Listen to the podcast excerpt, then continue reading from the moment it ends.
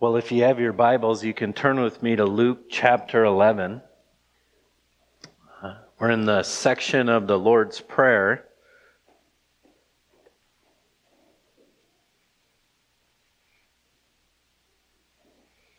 Luke chapter 11, we're going to read verses 1 through 4.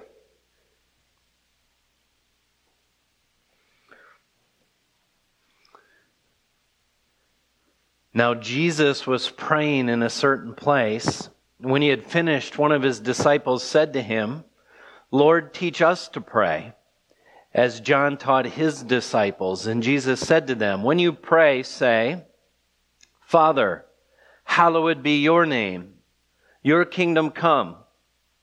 Give us each day our daily bread, and forgive us our sins, for we ourselves forgive everyone who is indebted to us and lead us not into temptation.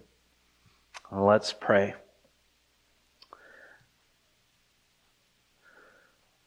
Father, I ask that through these simple verses here that we would glorify you, that we would that our lives would be evidence of hearts that seek your glory and not our own. Father, I pray that our prayers would line up with that truth as well.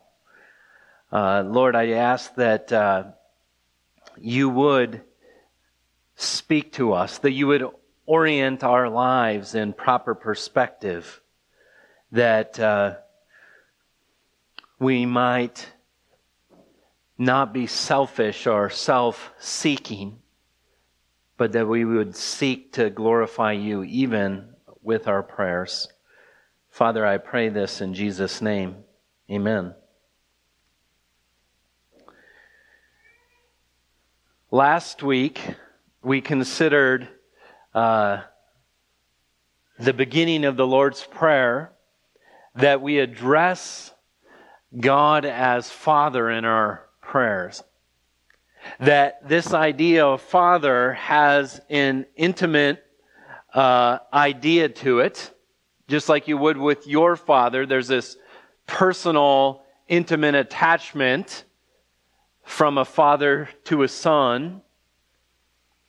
But that there also is this authority, there's this uh, respect we have for our fathers.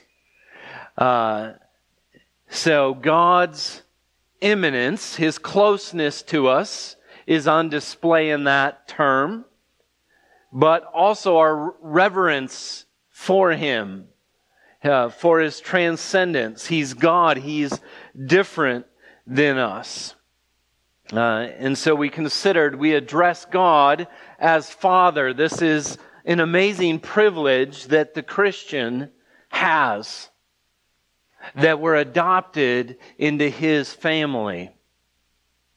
Uh, we also thought about that when we pray, Jesus is not teaching us a prayer here, but he was asked, teach us how to pray. So as we come to this, this is kind of like an outline. This is how do we pray? We need to fill out the skeleton of this prayer with the flesh of our real life and heart desiring to come to God, to seek Him. And then we talked about the first request Hallowed be your name. That your name be glorified. That God get the praise He deserves. Now, this is kind of the flavor of the prayer. Every prayer we ever pray needs to have the flavor of God that you would be glorified.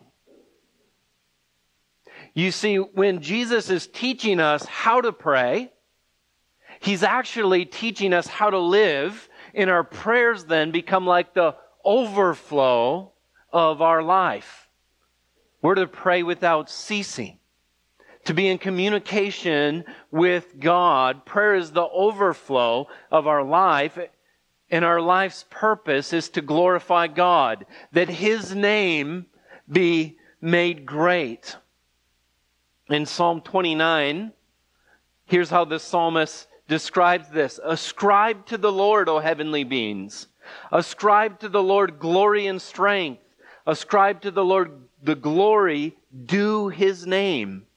Worship the Lord in the splendor of his holiness. The idea of hallowed be your name is that your name be sanctified, that it be separate, that it be holy, that it be different from every other name. This is the God we come to in prayer, and this is the flavor of, uh, of our prayers. The goal of the Christian's life is what Paul says in 2 Corinthians 5 9. He says, So whether we are at home or away, meaning alive or dead, we make it our aim to please him. 1 Corinthians 10:31 he said, "So whether you eat or drink or whatever you do, do to the glory of God." Depression people who are sad, people who are unsatisfied often are people who are not living the way God meant them to live for His glory. When we live for our glory, our life self destructs. We feel meaningless. We feel selfish. We feel small. And yet we're made that His name be glorified. That's what we talked about last week. And this week we're not going to get very far. We're only going to get to the phrase, Your kingdom come. Your kingdom come. So, the charge of this message is to petition the Lord to reign over all of you, all of your life, and over everything. And at the beginning, I want to come back to this at the end. I want you to consider something that's been heavy on your heart or your soul. Something that maybe you've been praying about and it's been weighing heavy. And if you were going to be honest, you would maybe even admit it makes you wonder what God is doing. That maybe somehow God has wronged you in this thing. If we're honest, we all can struggle with thinking like that. So, I want you to, in your mind, think about what that is. And my goal is that at the end of this sermon, that thing would be in the right perspective and that you would have hope in light of being able to pray about it in a way that would honor and glorify God and give you the peace you're meant to have uh, in living that way. So, what does it mean, your kingdom come? What is the kingdom of God? That would be a good question. You read about it all the time. Over 120 times in the Gospels, the kingdom of God is talked about. I think it's 28 times in the rest of the New Testament. Jesus was heavy the kingdom of God. I would argue that so was Paul and Peter and Luke and James. In the rest of the New Testament, it just doesn't come out in the term kingdom of God, but it comes out in the phrase Jesus is Lord. He is king. He reigns over a kingdom. So when you think about the kingdom of God, think about it as being the reign of God or the rule of God. Not so much a realm, but the reign of God. Let your reign come. Let your kingdom, let your rule come.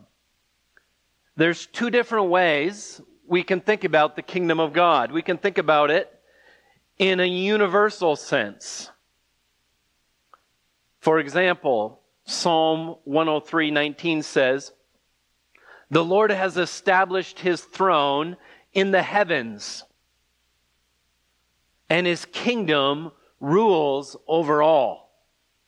So we could say everything in the universe God reigns over. That's his universal reign. Or Psalm 29:10, the Lord sits enthroned over the flood. The Lord sits enthroned as king forever. So God never stops reigning. Yet, this prayer says, Your kingdom come, your reign come. This is not a request for the universal reign because that is already taking place. This is a petition for the redemptive reign of God. Not the universal reign, but the redemptive reign of God. The redemptive kingdom. Specifically in the hearts of people. That God reign in people's hearts. That they worship Him rightly. Now, this is a kingdom that's already come and is yet to be consummated. If you're a Christian, God has begun to reign in your heart. But not to the point where you're satisfied, right? So we pray, Your kingdom, your reign come.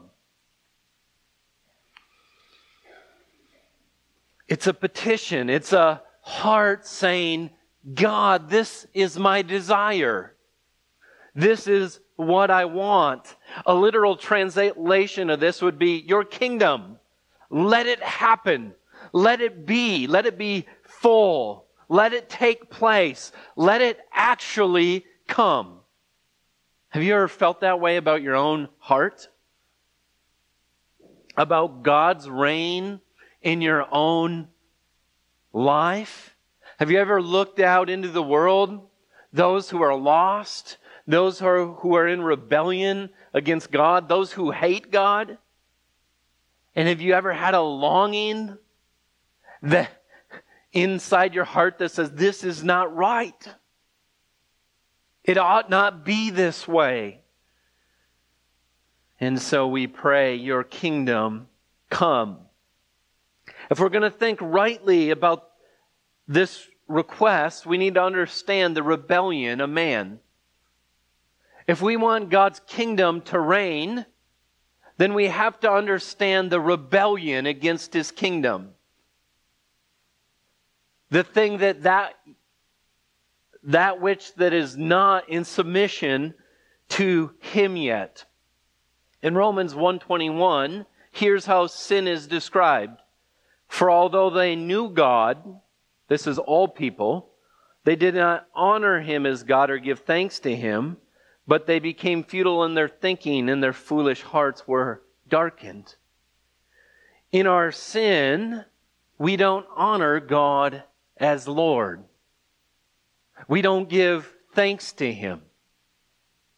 We feel ripped off and as though God is bad in wronging us often, do we not?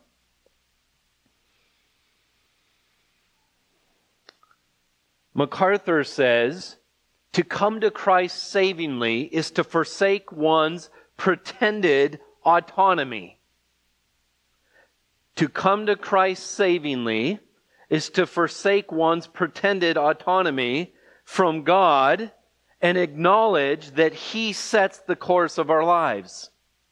It is to forsake self centered living and to replace selfishness with submission. The Christian who prays, Your kingdom come, is praying a prayer that says, Not my will be done. Your will be done in my life. I am not autonomous from you. You are God. You are King. Let me submit. Let me die and give my life to you. He goes on to say, it is for the sake of self centered living and uh, our, it is to forsake self centered living, saving faith, and to replace selfishness with submission. When you pray rightly, you pray submitted. Becoming a Christian is deciding that you're not going to be king of your own life anymore. It's a pretended autonomy. You weren't, but you quit pretending and you say, Now I'm going to submit to the king. That's what it means to be a Christian. You want to be a Christian? You want to submit. You want to die to your self autonomy. Here's all Paul said in Ephesians 5:19.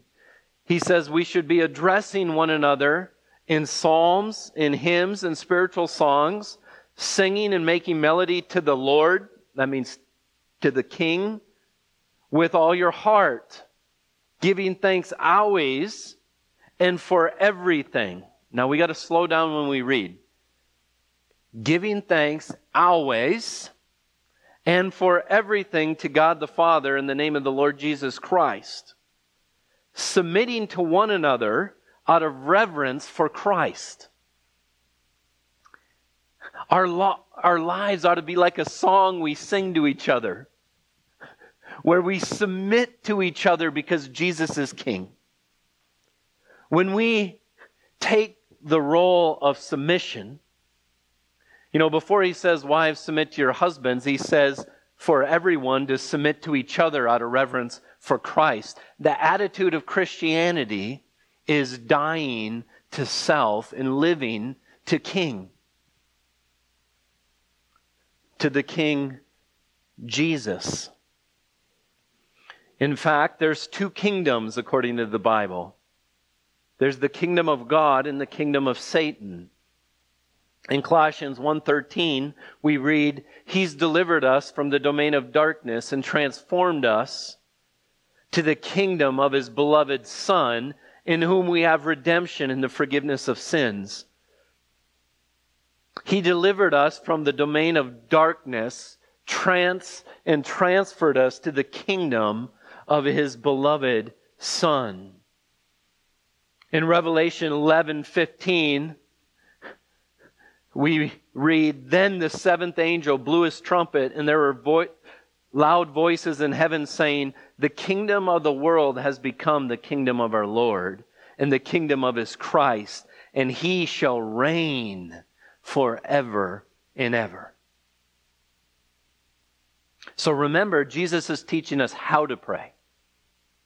That means that every one of our prayers has this flavor to it. Hallowed be your name. Your kingdom come. Not my will be done. Not me get my circumstances for my glory. But that he may be glorified. One more verse I want to show you in this regard. First John 3, starting in verse 2. John says, Beloved, we are God's children now. He's talking to Christians. And what we will be is not yet appeared, but we know that when he appears, we shall be like him because we shall see him as he is. So he's saying, right now, you're still struggling with sin. But what you will be will come to fruition when Jesus shows up. When Christ comes as king in the second coming, when we see him clearly for who he is, you will not sin again. And then verse 3 says, And everyone who thus hopes in him purifies himself as he is pure.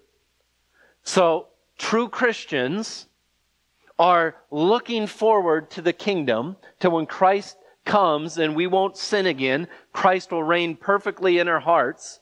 And if that's our hope, then we'll purify ourselves in the meantime. If the goal is for Christ to reign in the future, in the present, we're in this battle purifying our hearts, fighting that Christ has reign and that we die to our own selfishness and our own sin. So, in that one little phrase, Your kingdom come, we could spend months considering what it means that we pray like this. Jesus expresses uh, that uh, our, our Jesus' whole ministry was encompassed with kingdom preaching. It was all about the kingdom of God. Even when Mary was told that she was going to give birth to Christ, she was told he'll be great and be called Son of the Most High. The Lord will give him, uh, give uh, to him a throne of his father David, and he'll reign over the house of Jacob forever. And of his kingdom there will be no end. So the prophecy to Mary that you're going to give birth began talking about how he's going to reign over the kingdom of God. He's going to be king. Matthew 4:17 says from that time Jesus began to preach saying, "Repent for the kingdom of God is at her." In his person.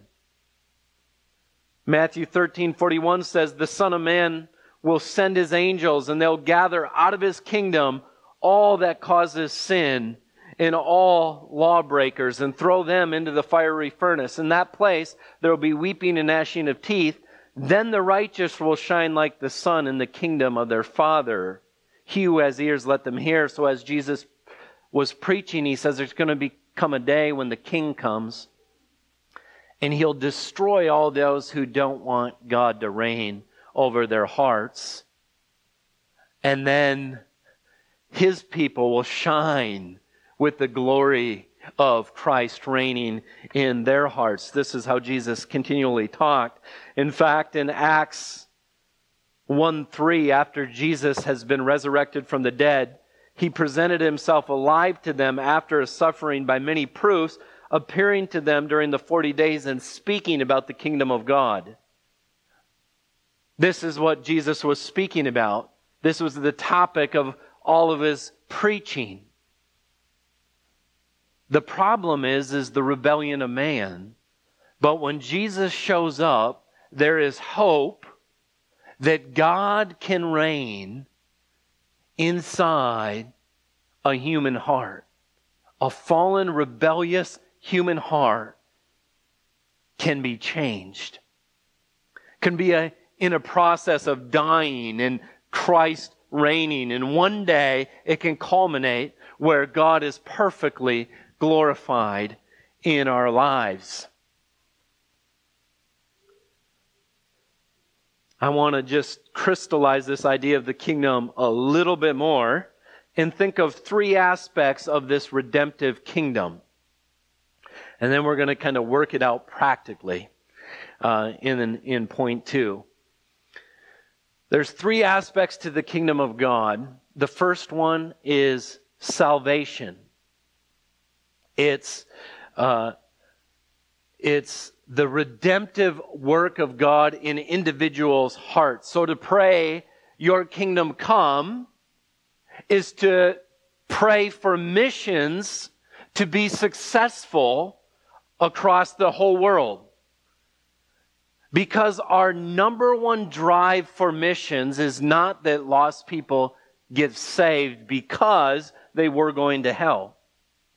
That's important, but that's number two. The most important reason for missions is this God created man to glorify him, and they're not. That tribe over there is in rebellion, and God deserves the glory that's ascribed to his name. He's worthy of praise alone, and they're worshiping idols Let's go give our lives that they might become Christians so that God might be glorified. And yes, that they might be saved from hell. Because when they're saved from hell, they will glorify God forever in heaven. And then there's this idea of sanctification. your kingdom come means that God reigns more and more as in our lives as we, as we progressively grow in the sanctification process. If you're going to look at a chart of how a saved person grows, it's not like this. It's like this, but over time, there's a maturing. There's being hearts that are transformed into one degree of glory to another, into the image of Christ. The truly saved person has a greater and greater reign and a battle, a fierce battle against their own selfishness and living for their own glory. I'll give you an example of this Romans 14 17. Paul says, For the kingdom of God is not a matter of eating and drinking whether you eat this food or that food, that's not what the kingdom of God is about. But he says this is what it's about. But of righteousness and peace and joy in the Holy Spirit. The kingdom of God is not of eating and drinking, but of righteousness and peace and joy in the Holy Spirit. That's the sanctification process as the Holy Spirit's inside us. In 1 Peter 3, Peter said, But in your hearts honor Christ as the Lord, the Lord is holy. Another way of saying that, in your hearts honor Christ as King and Lord, that he be separate and alone ruler of your heart. The NASB says, In your heart, sanctify Christ as Lord. And then a few verses down in chapter 4, he says, Since therefore Christ has suffered in the flesh, arm yourselves with the same way of thinking. You might think, Well, I don't want to die to myself. I don't want to die to my selfishness. I don't want to let down my selfish reign in my life. But he says, Look at Christ. He suffered in the flesh. Arm yourself with the same way of thinking, for whoever has suffered in the flesh has ceased from sin so as to live, this is the key, for the rest of the time in the flesh, no longer for human passions, but for the will of God. So Christ suffered in the flesh so that we can live the rest of our time no longer for human passions, but for the will of God. And then he goes on to say, for time, uh, for the time that is past suffices for doing what the Gentiles do, living in sensuality and passions and drunkenness and orgies and drinking parties in lawless idolatry. With respect to this, they're surprised when you don't join them in the same flood of debauchery and they malign you. So when you live asking God to reign in your heart, the world says that's weird. And they malign you for it, but then he says, but they will give an account to him who is ready to judge the living and the dead. Christ is coming. His kingdom is coming. Set apart Christ as Lord in your life. Pray, saying, God, help me die to the reign, my selfish reign. My will be done.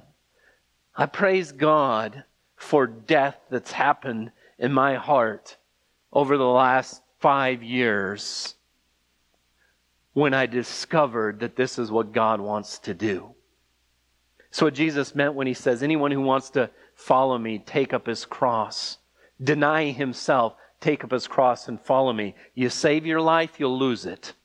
You lose your life, you'll find it. Through biblical counseling, God has shown me my selfishness to some degree. I have so much further to go. But my prayer, every prayer, ought to be more death to me, more reign of Christ and his kingdom in my life.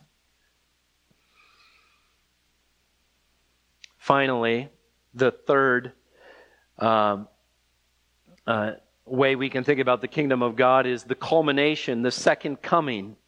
You know, the end of the scriptures, Revelation 22 20 says, He who testifies to these things says, Surely I am coming soon. And we say, Amen. Come, Lord Jesus. The culmination of every good thing for us. Do you realize we get to live as Christians with bodies that'll never die? in, with fullness of joy in the presence of God, with pleasures forevermore. With God's people, worshiping perfectly God. This is what's in front of us. And it's forever. No more fear of death. We can't fathom what a human life, what one day without sin would look like without a selfish thought, with perfect worship. And yet this sits in front of us. And so Jesus says, Surely I am coming. And we all cry out, we ought to in every prayer, bring it. Lord, your, let your kingdom be consummated. Let it be already when all rebellion will be done away with. That's why the beast, the false prophet, Satan is thrown into the lake of fire. There's one more enemy. It's lost man that's rejected Christ. They will face God. They'll be thrown into the lake of fire, and then heaven will be heaven. Then the new heavens and new earth, because the rebellion's over. The kingdom of God has come to fruition. There is no rebellion anymore. Every knee will bow at the name of Jesus Christ on that day. Even those who are on their way to hell, they will confess that Christ is right and that they were wrong in their rebellion and wanting to be king of their own life.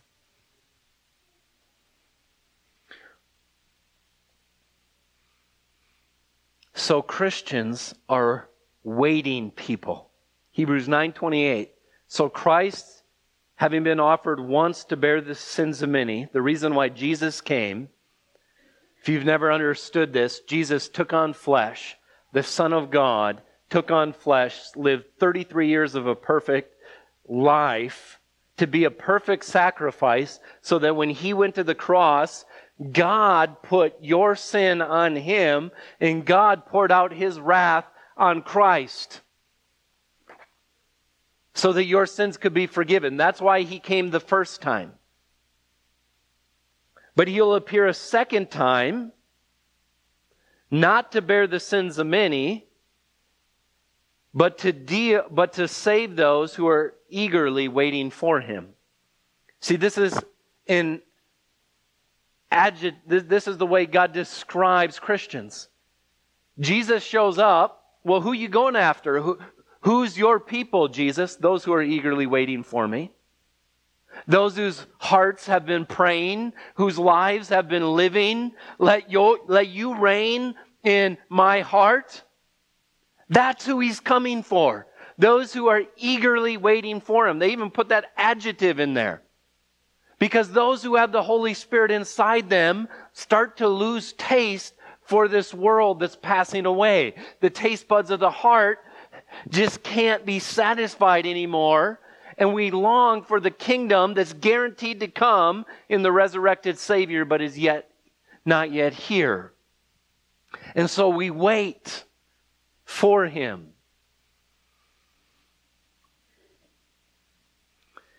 The kingdom of God is the believer's first priority.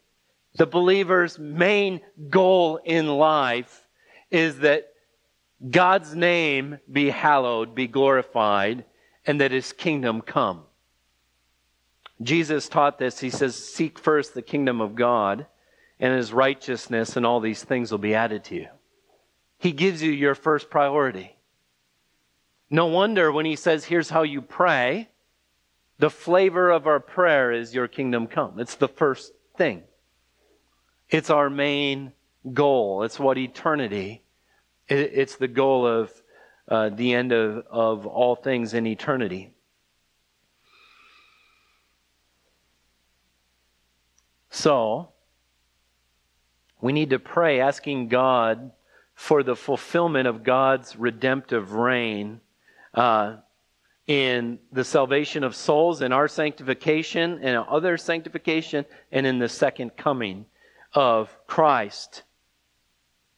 Second, I want you to leave with, for whatever reason, the word Zoom stuck in my mind all week long.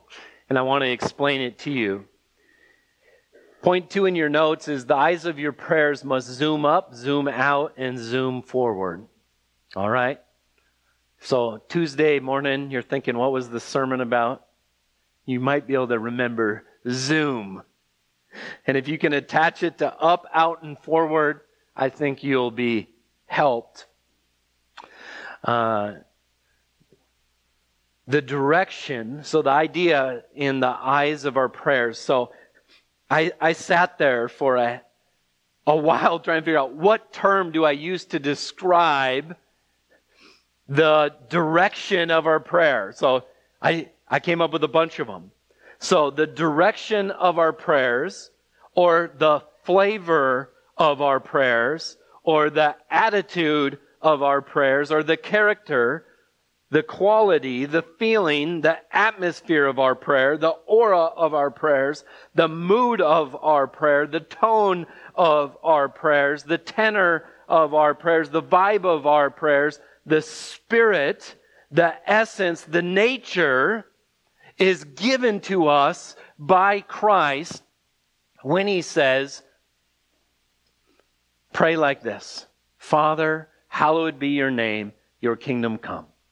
We're given the all those words of our prayer. I could not land on one, but you get the idea. The attitude of our prayers, the character of our prayers ought to be such that we zoom up, we zoom out, we zoom forward. Let me explain. What do I mean by zoom up?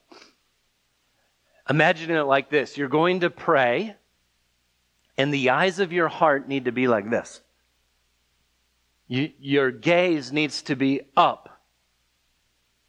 And if we're honest, usually we're tempted to pray like this. Here's my immediate circumstance, which seems colossal and impossible and horrible.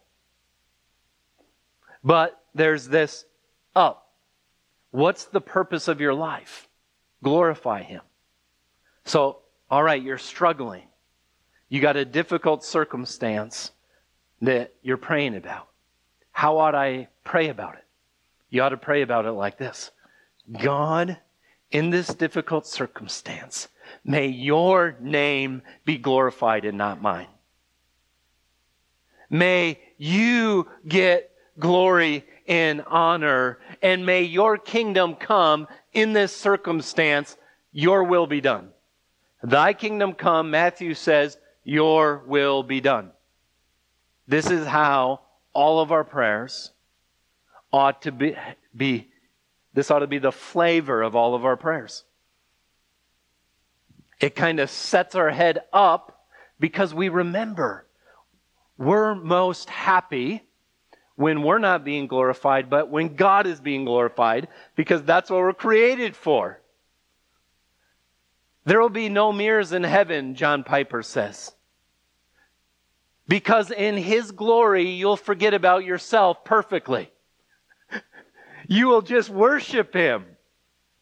And Piper says the reason why people love the Grand Canyon is because as they stand there, that huge, magnificent canyon makes them feel small, and we're made for glory. We're made to see glory, not to be the focus. Your most miserable moments are when you're looking at the mirror of yourself and you're only seeing you in your circumstances. So, Look up. That God be glorified. That's the purpose of your life.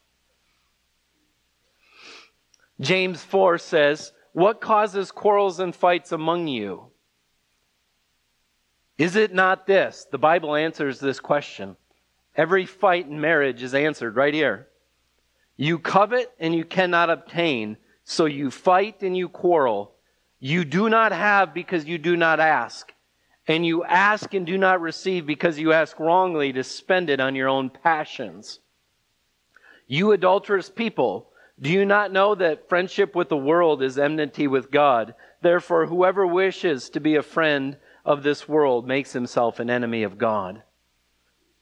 He says, when you pray, you don't receive because you're not praying for God's will and God's glory, but you're praying that you get your own selfish glory in your own selfish circumstances so that you can get what you think you deserve. You see, we can pray wrongly. What is Zoom? One more on Zoom up. If then you've been raised with Christ, seek the things that are above, where Christ is seated at the right hand of God. Set your minds on things above and not on things on earth. There's the tilting up. What's zoom out? So, zoom up means vertical, zoom out means zoom out and get perspective when you pray. If we're honest, we can forget that our lives are about the glory of God, and the only thing we can see is our own glory, in our own circumstances, in our own selfishness, and we forget when we're zoomed up God's love for us. You see, when you zoom out, you see the cross. You see the rebellion of man and Adam. Then you see God loving us in the cross. And then your prayers aren't going to be accusatory of God that He's not good to you because you got good perspective. You realize that easy circumstances are not the way that God shows love to you. In fact, Jesus promised, in this world you'll have trials, troubles, and tribulations, but take heart, I've overcome the world. I'm king. And so we zoom out and gain proper perspective. Uh, now imagine the opposite. You, you zoom down and then you zoom in, and now that's when our prayers aren't with thanksgiving. Every time Paul says to pray, he says, pray with thanksgiving. Rejoice always. Again, I say rejoice. Do not be anxious about anything. Always pray with thanksgiving.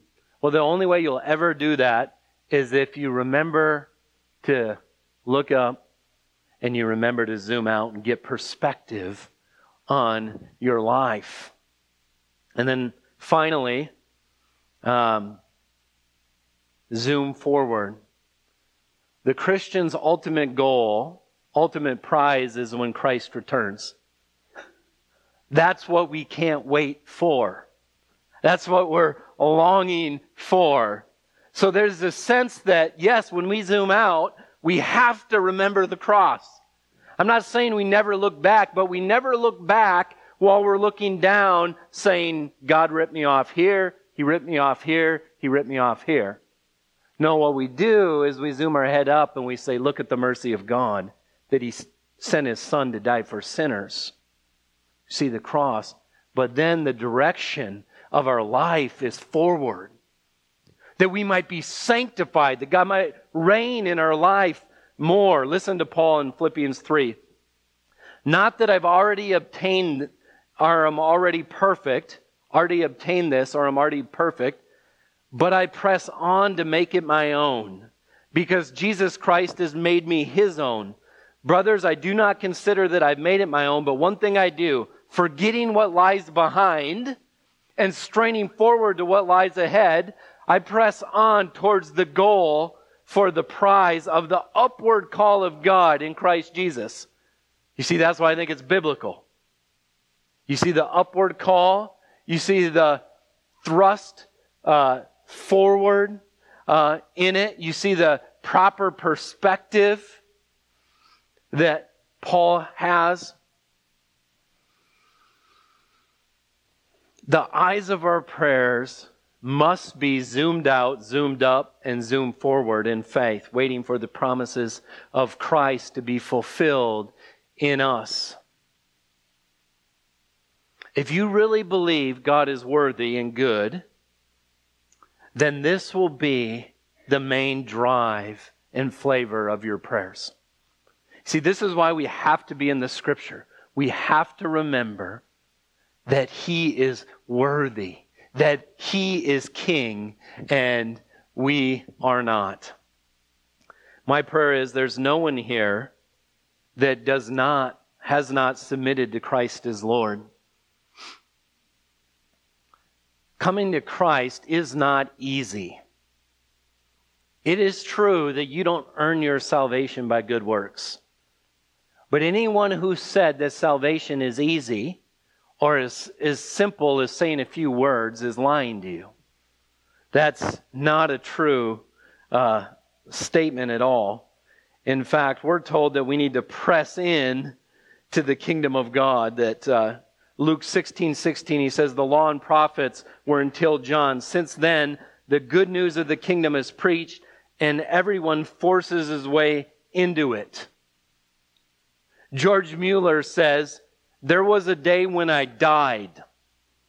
Died to self, died to my opinions, died to my preferences, my tastes, and my will. Died to the world, died to the world's approval or its censure, died to the approval or blame of even my brethrens or friends. Since then, I've studied only to show myself approved unto God. Becoming a Christian means there's one audience. I want to glorify Him.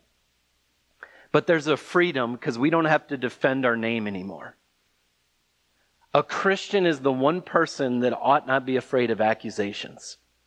Because if they're true, we can say, I'm sinful.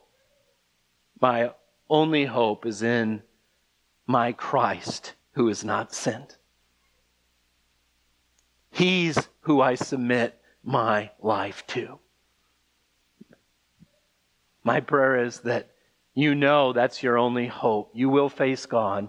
Christ will return, and there will be a judgment. There will be those who have the blood of Christ covering them, the robe of his righteousness around them, and they will get to enter his kingdom forever with eternal bodies that'll never die, worshiping him.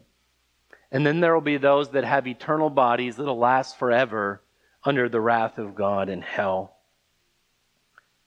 And I plead that you might trust Him. I want to end this sermon with a Puritan prayer that fulfills, uh, that encompasses, has the flavor that uh, I've been talking about.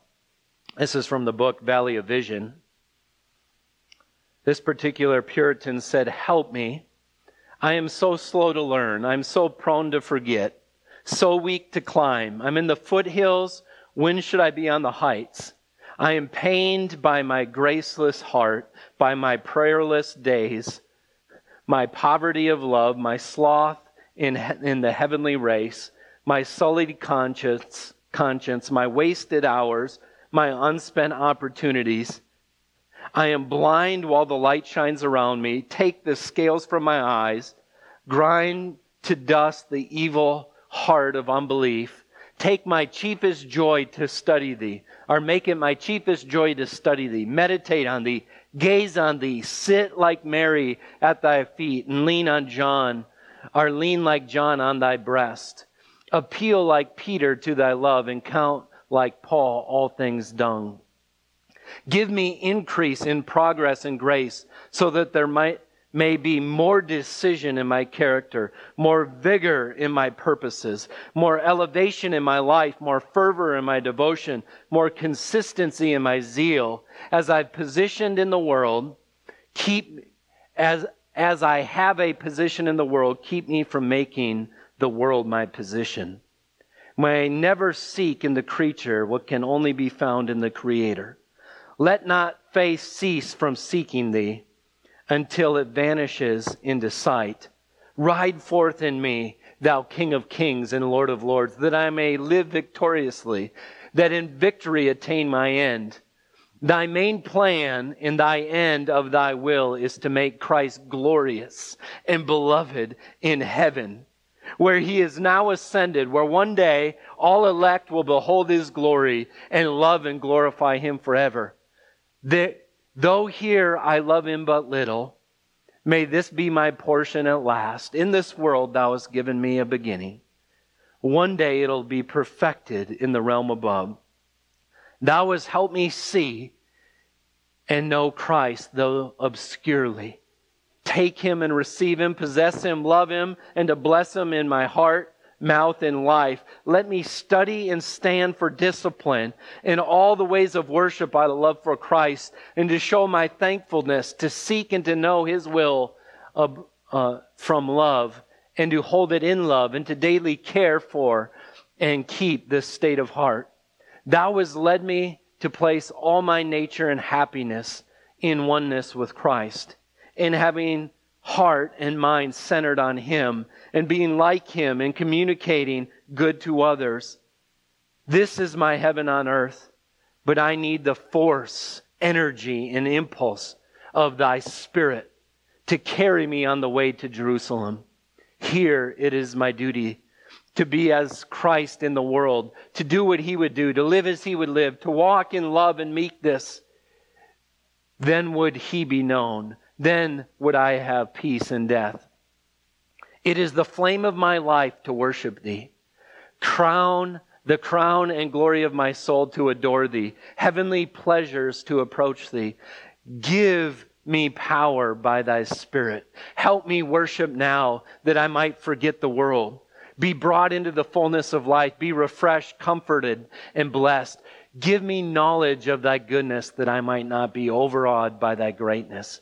Give me Jesus, Son of Man, Son of God, that I not, might not be terrified, that I be drawn near with filial love and holy boldness. He is my mediator, my brother, and my interpreter, my branch, my daysman, lamb, and I glorify him. In him I am set on high. Crowns to give I have none, but thou hast given, but thou hast given I return, content to feel that everything is mine when thine, and more fully mine when I've yielded it to thee.